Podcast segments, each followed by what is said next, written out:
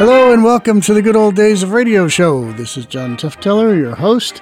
Uh, we are on episode number nine. As the Beatles say, number nine. We only have we only have one more to go for this series. It'll be number ten. Number ten. Uh, but we're on number nine for now. And um, it's a tribute to the great radio sh- series Escape, um, which C B S uh, sustained for many years with just a brief round of sponsorship by Richfield Oil, as we heard a couple episodes ago. The show was very, very well done on all aspects. As I've said, I don't know a lot of these because I didn't hear them, but I'm hearing them now. And we have our special guest, Keith Scott from Australia, who is a big fan of this show and done a lot of research and knows a lot about all the actors and all the, the things behind the scenes on this show. And so Keith joins us again today for one called Conquest. Now, I again, I've not heard this. Boy, you got me there. I'm ready. So, Keith, Keith, what do you say about this one? Well, uh, John, this is a, uh, I think this was when Norman MacDonald had um, again taken over from Bill Robson. Right at the beginning of, the end of fifty and the beginning of fifty-one, Bill Robson had gone to Paris um, to do a series with Maurice Chevalier called This Is Paris. And uh, so th- here is his... his understudy from three years before, Norman MacDonald, who had become a very talented director of this exact type of uh, high adventure radio programming. And at the um, he had just finished two years of The Adventures of Philip Marlowe and uh, one season as the studio director of Suspense. And here he is doing this this show, which was based on a, I think it's supposed to go nineteen thirty-five short story by a writer from New York called Leonard Lee, based on many of the uh, previous attempts to conquer Mount Everest. What's really interesting is that this show was aired on the seventh of January nineteen fifty-one, and it's almost... Um, prescient. It's it's like he's predicting the future, because it was two years later that uh, Everest was finally conquered by Sir Edmund Hillary. So it's um, it's uh, quite amazing um, that uh, he did. The, the author of this short story did some research, and it's been well adapted for for Escape, where some of the previous expeditions that were unsuccessful to conquer Mount Everest are, are mentioned. And uh, there was uh, one climber uh, in one of the British expeditions that failed, called George Leigh, L E I G H, Mallory. And uh, he there is a character in this uh, episode called Mallory. So he's using a little bit of real life as well as uh, fiction. And at one point, one of the characters uh, calls him Lee Mallory, as if it's like a, a hyphenated double name. William Conrad, who we heard a couple of weeks back in Poison, plays here an entirely different type of role as the uh, the determined explorer. In fact, you could say he's almost too driven, like all of these guys who who tried to conquer Everest. And even Sir Edmund Hillary, who did conquer it, uh, described himself jokingly as a as a, a driven madman, because uh, it, it becomes such an obsession with these people, of course. And uh, there's uh, the usual um, feeling on Escape that when you're um, combining it with some of the windy sound effects and all of that, you can actually see pictures in your mind of this little expedition trying to climb the mountain. And uh, it's, uh, again, uh, I chose this one because of that quality, and also because, again, it's uh, it's William Conrad in a totally different type of role um, uh, as the uh, the lead of the uh, the party who wants to obsessively conquer this mountain that hasn't. In fact, I think there'd been seventeen failed expeditions uh, before Hillary was successful. And as I say, this was written before anyone truly had conquered it. So uh, it really does look to two years away where where it actually finally happened for them. So there's a bit of that that uh, real life feel to it. So again, it's just uh, one of those many examples of where Escape can take you anywhere around the world, and suddenly you're in the Himalayas doing this sort of a show. So uh, it's the, uh, power, and the of radio. power of radio. Yep, exactly. This particular season, uh, Norman MacDonald experimented for about uh, oh half a year with, with the the actor Luke Krugman, who did a lot of stuff with Spurdwack as well. And uh, he's the opening voice for these um, late fifty, early fifty-one series. And then, of course, years, you know, as the years went on and Escape continued, they brought back Bill Conrad and Paul Freese as the opening voice. But here it's uh, that actor Luke Krugman, who often played villains on on, on gangsters on, on uh, detective shows and Gunsmoke and shows like that. Well, with that, we shall see. January seventh, nineteen fifty-one, Conquest. You, finding life rather dull, dreaming again of exotic places, wishing you were somewhere else, we offer you Escape.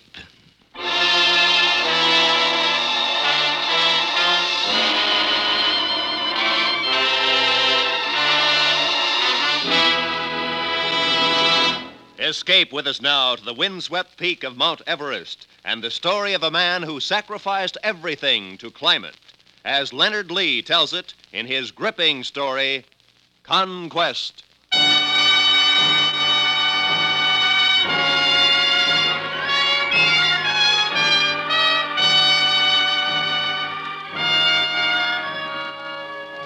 You want to know what it's like up there? I'll tell you. It's a constant torrent of wind and snow. It's jagged rocks, iced as slick as a knife blade. No man has ever set foot on the place. It's as bleak and barren and lonely as the moon. But it's Everest. Mount Everest. And when you stand on its peak and know that every inch of the world is below you, there in the palm of your hand lies the final conquest.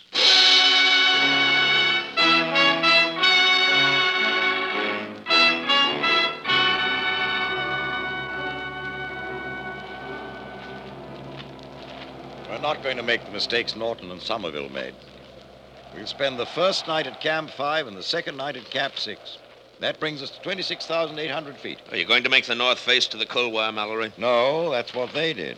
We're going to make a frontal attack, direct. We'll follow the crest of the northeast ridge to the peak. Now, that's tougher climbing. The only chance, Hamilton. And we'll take oxygen on the last dash. Well, best of luck, Mallory. Thanks.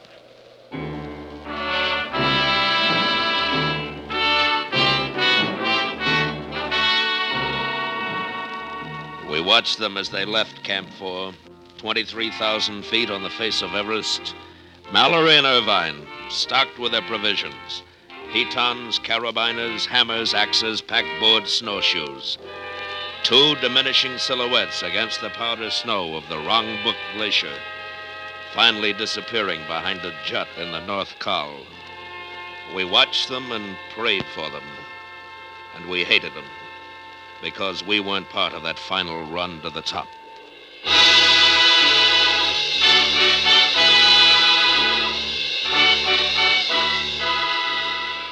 Two days later, June tenth, nineteen twenty-four, a man crawled toward us in the snow. We ran out of the tent to get him. It was Odell, our geologist from Camp six. He could hardly speak. Challoner, brandy. Yes, here. Here, Odell, drink this. Thanks. What happened? I saw them. I, I saw the top. Did they make it? I don't know. They were about eight hundred feet from the peak. Mallory and Irvine. At the last step. The last step. Then the mist closed in. It's only a matter of time. They'll make it. Hamilton. No man can live up there. There's nothing to breathe. And that was the last word. Somewhere in that jungle of ice, their frozen bodies lay. The peak was still unscaled. We looked out at the expanse of desolation stretched out before us. We looked out and up. The calm arrogance of the summit was wrapped in mist. From that moment on, there was only one purpose to my life: to climb that mountain.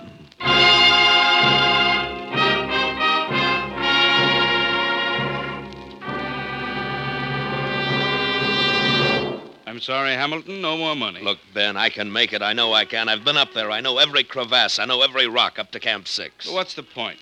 So you reached the peak. So what? The bear went over the mountain. What did he see but the other side? All right, all right. I don't expect you to understand why people climb mountains. It's a kind of insanity. Let's let it go at that. But from your viewpoint, look at the publicity. Grisham sports equipment used on the first ascent of Mount Everest, the highest mountain in the world. It'll be worth a million dollars to you. You have a point there. The initial expense, including everything, will be about twenty-five thousand dollars. twenty-five thousand dollars? It's out of the question. The best I could do would be fifteen thousand dollars. I knew you'd say that. Uh, what? fifteen thousand is plenty.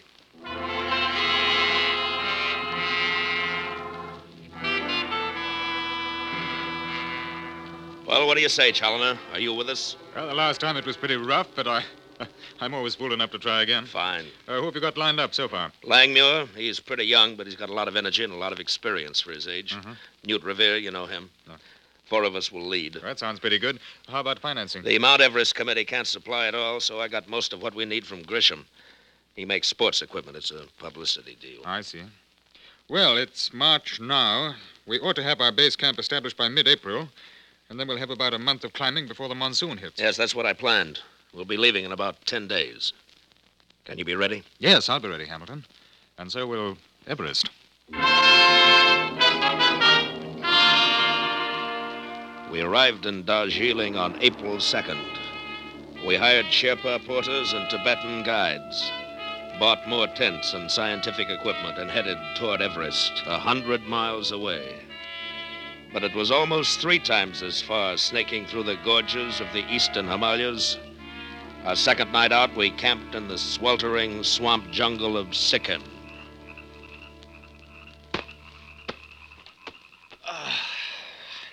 I can't sleep. Try a wet towel on your head. I've tried everything. Hamilton? Yes? Can you sleep? No. Hmm. If you ask me, we should have taken the south slope. Gets more sun, less ice. Do you hear me, Hamilton? Yes, I heard you. Well, why didn't we try the south slope? Because the north slope is explored and possible. Besides, Nepal won't grant permission. Uh, let's try to sleep, hmm? Can't sleep. Too hot. Can you sleep, Revere? I could try if it weren't for all this talk. Hold it. There's somebody outside. Yes, who is it? Bidgebar of Maradi. The head porter. Oh, you better tell him to come in, Hamilton. Come in. Yes, Tishbear, what is it? Not go. Not go to Chomalungma. What? Signs very bad for mountain. Death. Death, I see. What signs? Bend of the trees and the stars. No good. Not go to mountain. All right, Tishbear. How much? Huh. I do not understand. The bend of the trees is worth how much? Oh, signs are bad. Five hundred dollars. Get back to your tent. Four hundred dollars. Four hundred dollars, a blessing from Holy Lama of Rongbuk. All right. But that's the last holdup. You understand? I'm sure signs will be better. Now get back to your tent. Oh, gladness. Gladness. There's a gurkha for you. The Sherpas won't come around for more money in the middle of the night. Well, good night, gentlemen. It's too blasted hot. Enjoy the heat, Langmuir. In another forty-eight hours, you'll wish you had every steaming bit of it.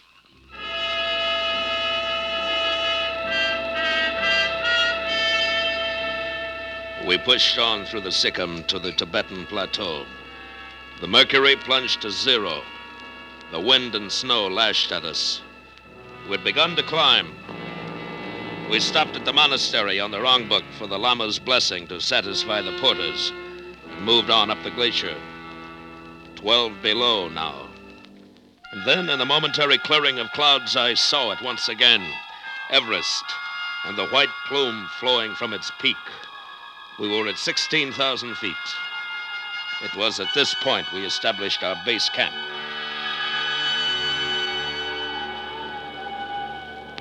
All right, Chaloner, tell them what we've decided. All right. Camp one will be at eighteen thousand. Camp two will be at twenty. Camp three at twenty-one. Camp four at twenty-three. I will each carry oxygen. The tanks are light, but we'll have enough to last us for about a week if we use it right. When we get near the top, The routine will be fifteen minutes of climbing, one hour's rest. We're not making the mistakes Mallory did. Are there any questions? Yes. How do we pair off, Hamilton?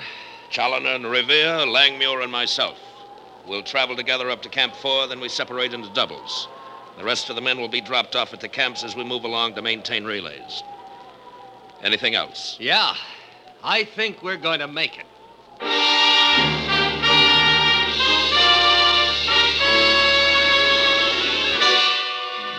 We climbed over the icy slopes, establishing camps as we went.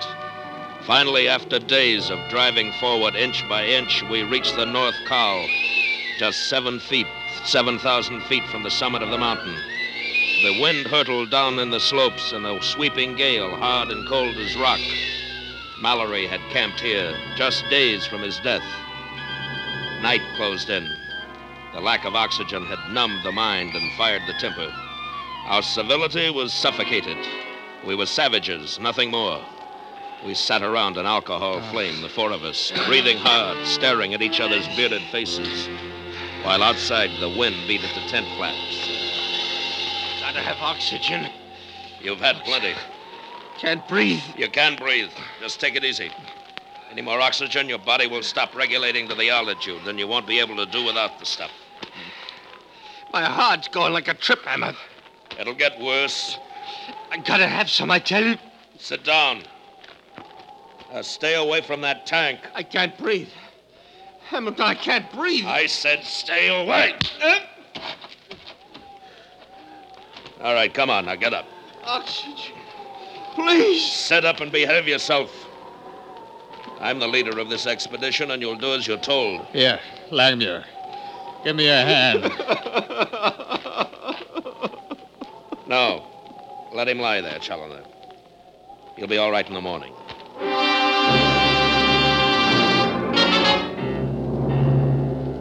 In the morning, Revere and Chaloner set out to establish Camp five at twenty-four thousand. Langmuir and I watched them go, chopping their way up the ridge to the northeast shoulder. When we lay down, waiting, trying to conserve our strength, Langmuir stared upward, his lips moving in prayer, deep sunk eyes, chest heaving. The next day we set out, following Chaloner's marks.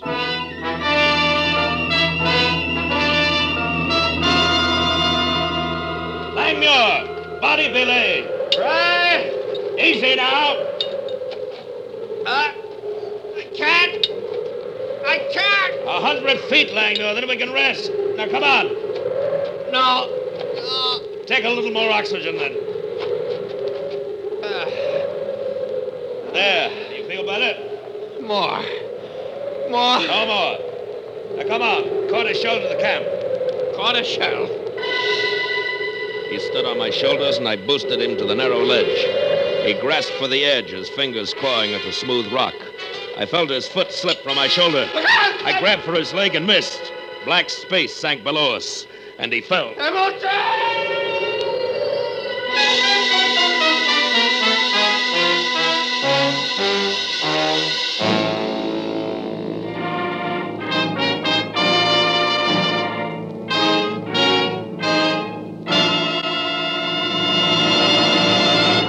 Escape, under the direction of Norman MacDonald, returns in just a moment. C B S wishes to call your attention to the debut of three programs today. Bill Goodwin's entertaining Dollar a Minute, a new fifteen-minute news program featuring Eric Severide, chief of C B S Washington Bureau, and Charlie Wild, private detective, which is moved to C B S from another network. And now, back to Escape.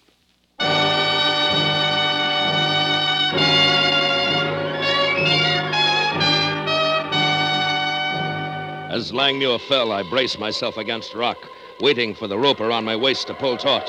And when it jerked, it burned into my flesh and tore me into space. I scrambled under the double weight, lunging desperately for a hold. I threw my arm around a snub of rock just at the edge and started to pull up. Slowly, I reached the ledge, gasping for air. I looked down. Langmuir was swinging at rope's end in a small arc above the yawning emptiness. Just a hundred feet below me. The wind tore at my face. My arms were aching. I felt them slipping from the rock, and then I saw Langmuir grab a handhold and start to climb. And the rope loosened, and I relaxed. He was all right. I sniffed at my oxygen, but it made me drunk. Three hours, I told myself. Three hours to Chaloner. Hamilton. Hamilton, you, you all right? Uh, it's Chaloner. Are you, are you all right? Uh, yes, yes, I'm all right. How, how did I get here? Langmuir brought you in. Uh, I must have passed out. Yes, you certainly did. Where's Revere?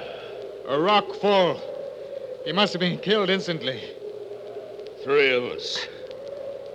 Three of us left.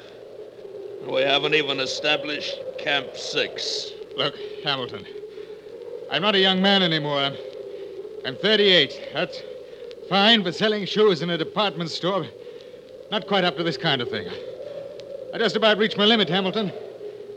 You, you and Langmuir, you two will have to climb alone from here on up. I think we can do it. I'll stay here at Camp Five. All right, Chaloner. I hope I get a good sleep.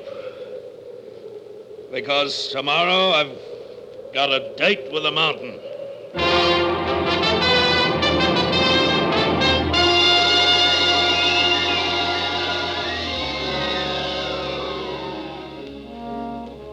Ah, it's quiet outside. It's a wonderful day. It's the best we've had yet. What do you think of cutting the north face across the couloir, making the final ascent directly up the western part of the north side? No, no, we'll take Norton's route as we planned. What about Camp Six? Well, if we can establish it at twenty-seven thousand, the final dash will be short. That'll double our chances. Well, Langmuir, what do you say? You want to go on? Look.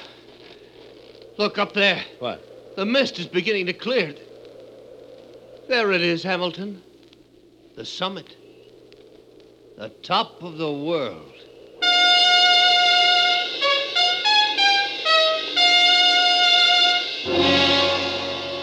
We started up again, up toward the summit. Our altitude was twenty-five thousand. We planned to camp at twenty-seven, leaving only two thousand feet for the final spurt. We hung desperately to the sheer face of the mountain, the freezing wind whipping up from the great couloir, tearing at our grasp. All the next day we inched upward, our hearts pounding. By nightfall, we had only reached twenty-six thousand. We had to camp or die. Oh, I found us, found a small recess. We pitched our tent over it, fastening the stage with pitons. We huddled together in the cold darkness. Langmuir was exhausted. Oh. I heard him gasping the weak air. My arms and legs were swollen with pain, my lungs bursting. The top seemed miles away. Every ache in my body urged me down, down to the firm, warm earth. But the peak, only three thousand feet, the White Plume Peak. twenty-six thousand. Only twenty-six thousand. We'll never make it, Hamilton. You can see it in the daylight, the peak, Langmuir. We'll go like, like Mallory went up there. Suffocation. We'll make it. Suffocation. No air. Nothing to breathe. Stop it, Langmuir. We've got to go. Go back. We're not going back. We're going for the top. We've got to go back. three thousand feet, that's all. three thousand feet and we're there. Mallory. He couldn't breathe. He's here somewhere. Dead. Frozen dead. We'll make it. Tomorrow morning, we're going back. Langmuir, we've climbed tougher ones than this in the Rockies. The slopes aren't hard. From here on, it's simple. We'll Hamilton, make it, Langmuir. We've got to go back. We're not going back. You understand? We're going to make it. Hamilton! Listen. Listen to me. If you try to turn back, I'll kill you.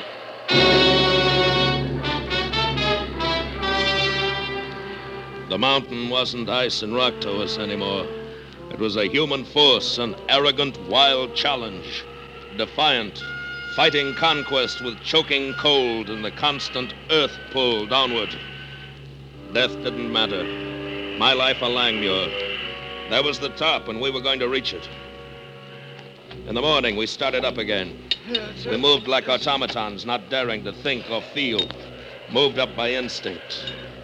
And then it happened. Langmuir slipped again, and I plunged my pickaxe into a crack and waited for a sharp tug on the waist rope. It came. I pressed myself against the rock, waiting for the slack that told me that he'd regained his foothold.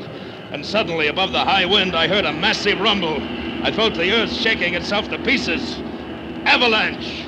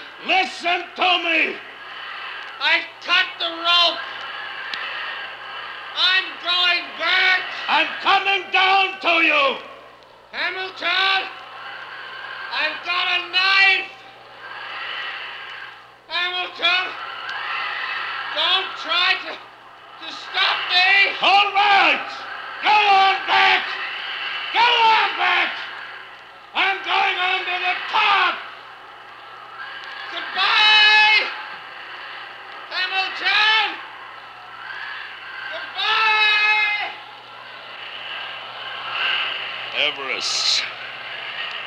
I'm going to beat you, Everest. I'm going to the top. I'm going to the top.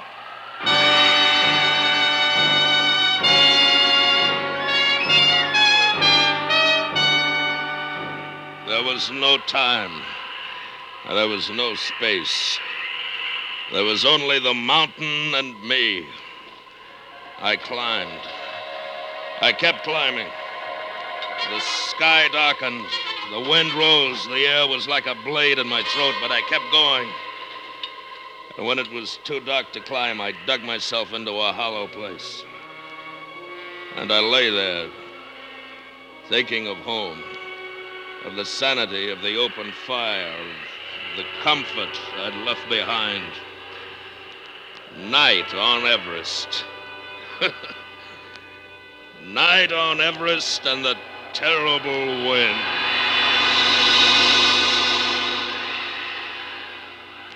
Morning broke milder and clear. I left the hollow and looked upward through the glare of the sun. The slopes were more gentle, the holds easier.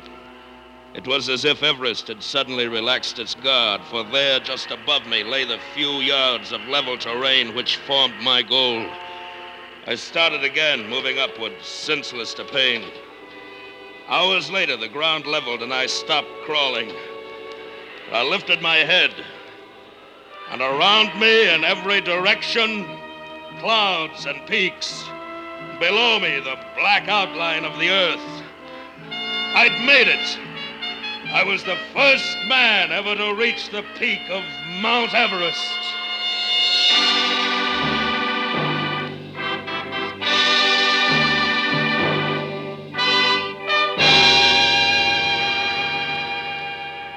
I forced myself to my feet, weaving dizzily. All the pain, all the intense agony of the altitude and the climb was forgotten now. I looked down at the magnificent peaks of the surrounding Himalayas. I couldn't believe that I'd done the impossible. There was a small camera in my knapsack. I took pictures of every horizon. I walked around the summit. My summit, drunk with the knowledge of what I'd done. And then, suddenly I stopped, for there, wedged into a crack of rock, Something bright and gold shone up at me. I bent down and pulled it out. It was a cigarette case. It bore the initials J L M. George Leigh Mallory.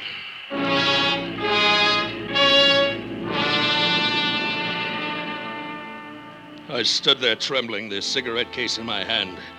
An instant before, I'd experienced the elation of the greatest possible triumph.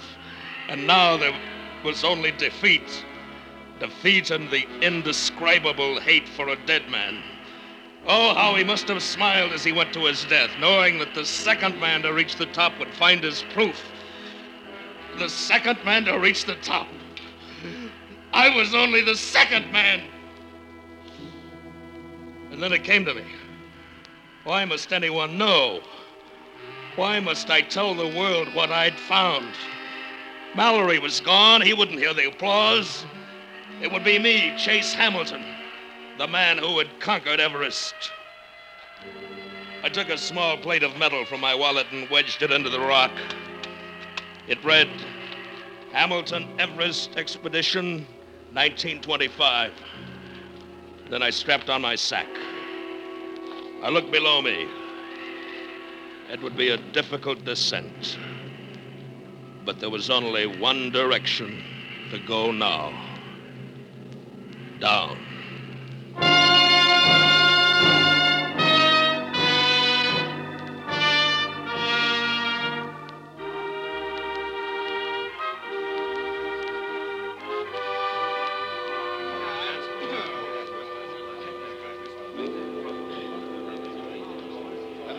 You at about a thousand feet from the peak. Is that right, Mister Hamilton? Yes, that's right. Challoner found me. He brought me back to Camp Six. Uh-huh. Oh, uh, how come Langmuir didn't go to the top with you? He died, gentlemen. The rope broke and he fell. Langmuir deserved a lot of credit, though. Without him, I never could have gotten near the summit. Well, how does it feel, Mister Hamilton? How does it feel to be acclaimed as the first man to climb the highest mountain in the world? Well, gentlemen, I feel as if... As now, if... If you could just give our papers a statement of some kind of... Uh, how does it feel to be the very first? Yes, that's what we want to hear, sir. You don't climb a mountain just for fame and glory, gentlemen. You climb it for something more personal than that. And you can't lie to yourself. I'm afraid I don't understand. You were the first. No, gentlemen. Not quite the first. George Leigh Mallory reached the top last year.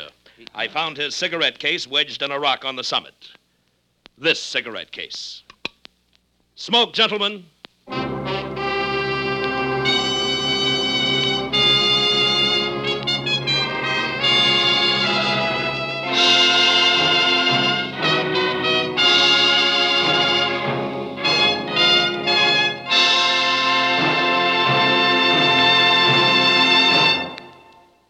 Under the direction of Norman MacDonald, Escape has brought you Conquest by Leonard Lee, especially adapted for Escape by David Ellis.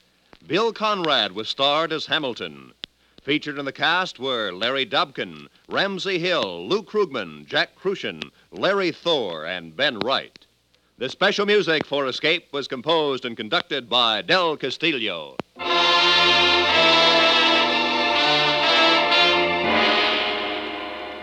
Next week, escape with us to Western Europe and the story of a futile attempt to save a beautiful girl from the clutches of the most cold-blooded political organization on earth, as Anthony Ellis tells it in his exciting story, A Bullet for Mister Smith.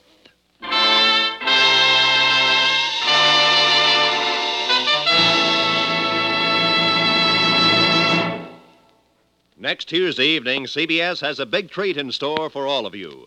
Edgar Bergen and Charlie McCarthy, Amos and Andy, Bob Hope, Mary Martin, Judy Garland, and a raft of other stars will be on hand to salute Bing Crosby, who is celebrating his twentieth year in show business.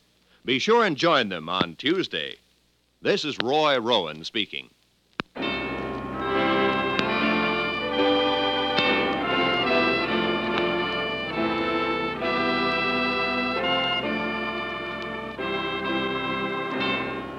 This is C B S, the Columbia Broadcasting System.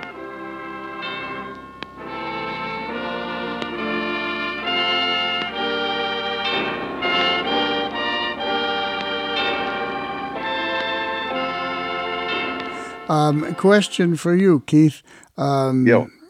They mentioned Anthony Anthony Ellis in this um, broadcast at the end, and there's also on my sheet here a note that says this was adapted for Escape by David Ellis. Are they related? Yeah. No, they're not related, and in fact, um, Anthony Ellis didn't have anything to do with this show. This no, episode, he's, he's mentioned but... at the end of something for next week. Oh, oh yes, an upcoming one. Yep. Yes. Yeah. Uh, but David Ellis was... Um, I guess he was a radio actor who ended up finally retiring from that field because uh, writing was his real love.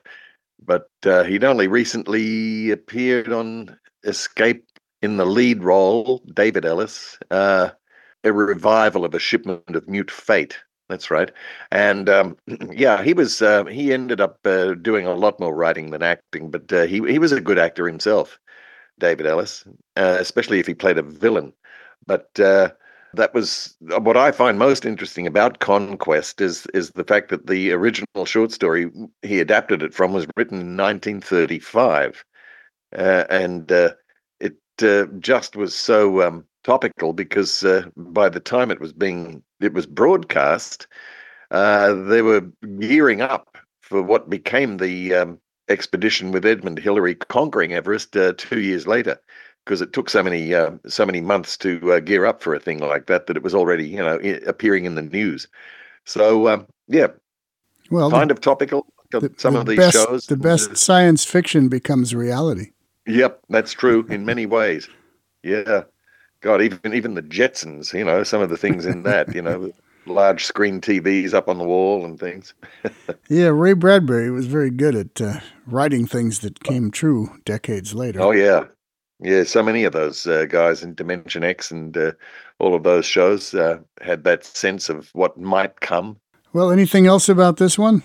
Not really. No, I think that that covers it pretty uh, pretty well. Just that uh, again, a, another great performance by William Conrad in a totally different. He kind of plays, you know, his soft voice in that in that Poison show where he was he was sitting in the bed and he kept talking like this all the time, you know.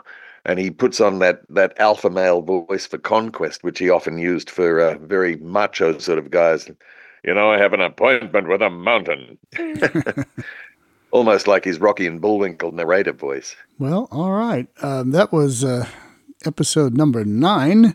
We have one more for next week, and Keith will be back with us for that final episode.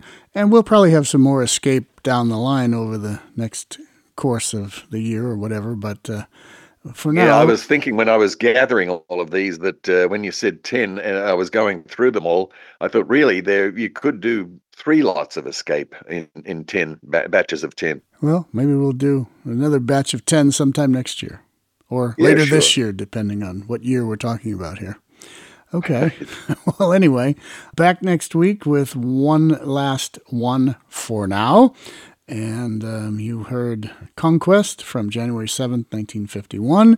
And you heard our special guest, Mister Keith Scott, give you all these little trivial details about these actors and, and things to do with the show, which are so fascinating. And um, if we don't get those documented somewhere, they get lost in the ether and we'll never know. But here they are now on the Good Old Days Radio Show Uh, podcast, and once you put something on the internet, it never goes away. So that's we, true. We're, we're making history and creating history and reporting history all at the same time here. Wow. Okay. Well, exactly. thanks, thanks, Keith, for being on with us, and we'll see Good you. Gentlemen. See you next week. See you guys later, and look forward to it. All right. Thank you so much. This is John Tefteller and the Good Old Days Radio Show. Check out our Tuesday comedy shows or whatever we're doing on Tuesday. Usually it's comedy. And back next Thursday with the last tribute to Escape for now.